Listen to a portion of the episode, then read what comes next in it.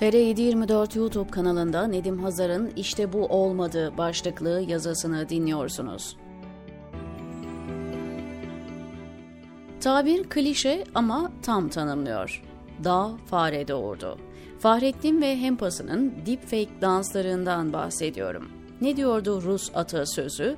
Bir ayıyla dansa kalkarsan müzik bitince değil, ayı yorulunca dans biter. İsveç gazeteleri konsolosluk önünde Kur'an-ı Kerim yakma provokasyonunun Rus-Türk ortak işi olduğunu yazdı.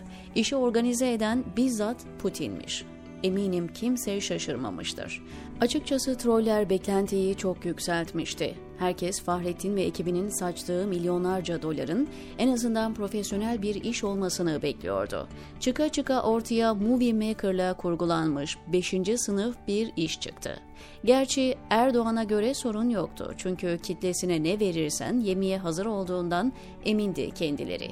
Kılıçdaroğlu'nun reklam filmine PKK liderlerini montajlayarak bakın CHP PKK ile beraber seçime hazırlanıyor mesajını verecek kadar bayağılaştı Tayyip Erdoğan. Her yol mübah, her yol Üsküdar onun için.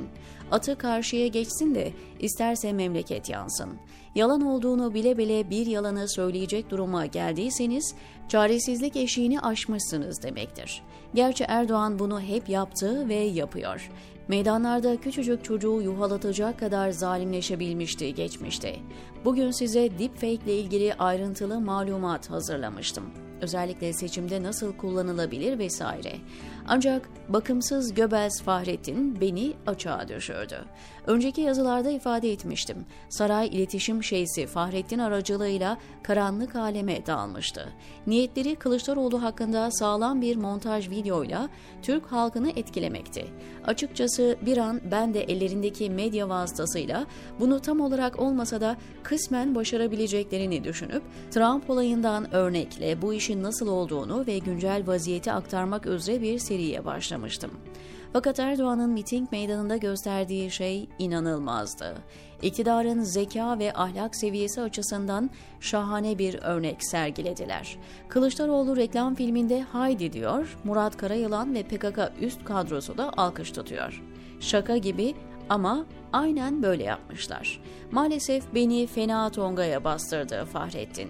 O kadar milyon dolara ortaya çıkan işin bu olmasının hayal kırıklığı bir yana, İnsan hiç olmazsa yaptığını kaliteli yapmaya çalışır. Adamlar o kadar işi ilerletmiş ki seçim hilelerindeki bütçeden bile hortumluyorlar sanırım. Erdoğan baştan beri yanlış argümanlarla seçim kampanyası yürütüyor. Şunu kabul edelim. HDP ve CHP'yi şeytanlaştırmayı başardı. O kadar ki Selahattin Demirtaş bile hoyratça FETÖ söylemini kullandığı bir ara.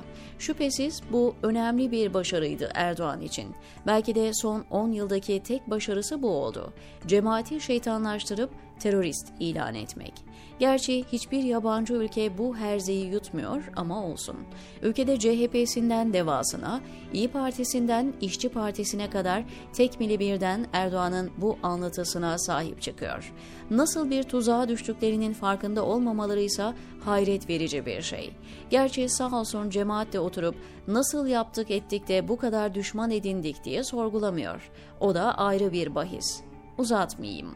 Bugün bu köşede derin sahtekarlıklara sosyal bilimler ve beşeri bilimler yaklaşımlarından yola çıkarak özellikle birkaç Hollywood filminden bahsederek derin sahtekarlık meselesini anlatacaktım. Dediğim gibi fena tongaya bastım. Hasreten 26 Haziran 2021 tarihinde Christopher Holliday'in kaleme aldığı Yıldızları Yeniden Yazmak, dijital derin sahtekarlıkların çevrim içi medya üretiminde yüzey gerilimleri ve toplumsal cinsiyet sorunları Uluslararası Yeni Medya Teknolojileri Araştırmaları dergisinde yayınlanan yazısından alıntılar yapacaktım.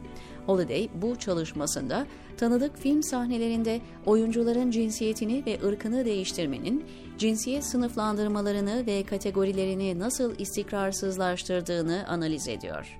Deepfake'in Cemazü'yle evveline gittiğimizde tüm hikayenin pornografi sektöründeki ihtiyaçtan çıktığını anlamak için de Karl Öhman'ın 1 Haziran 2020 tarihli Sapığın ikilemini tanıtmak, deepfake pornografi eleştirisine bir katkı başlıklı son derece kıymetli bir analizine bakacaktık. Gerek kalmadı. Çünkü Fahrettin'in kendisine ayrılan bütçeyi muhtemelen cukkaladığı için ortaya lise seviyesinde berbat bir montaj filmi çıktı.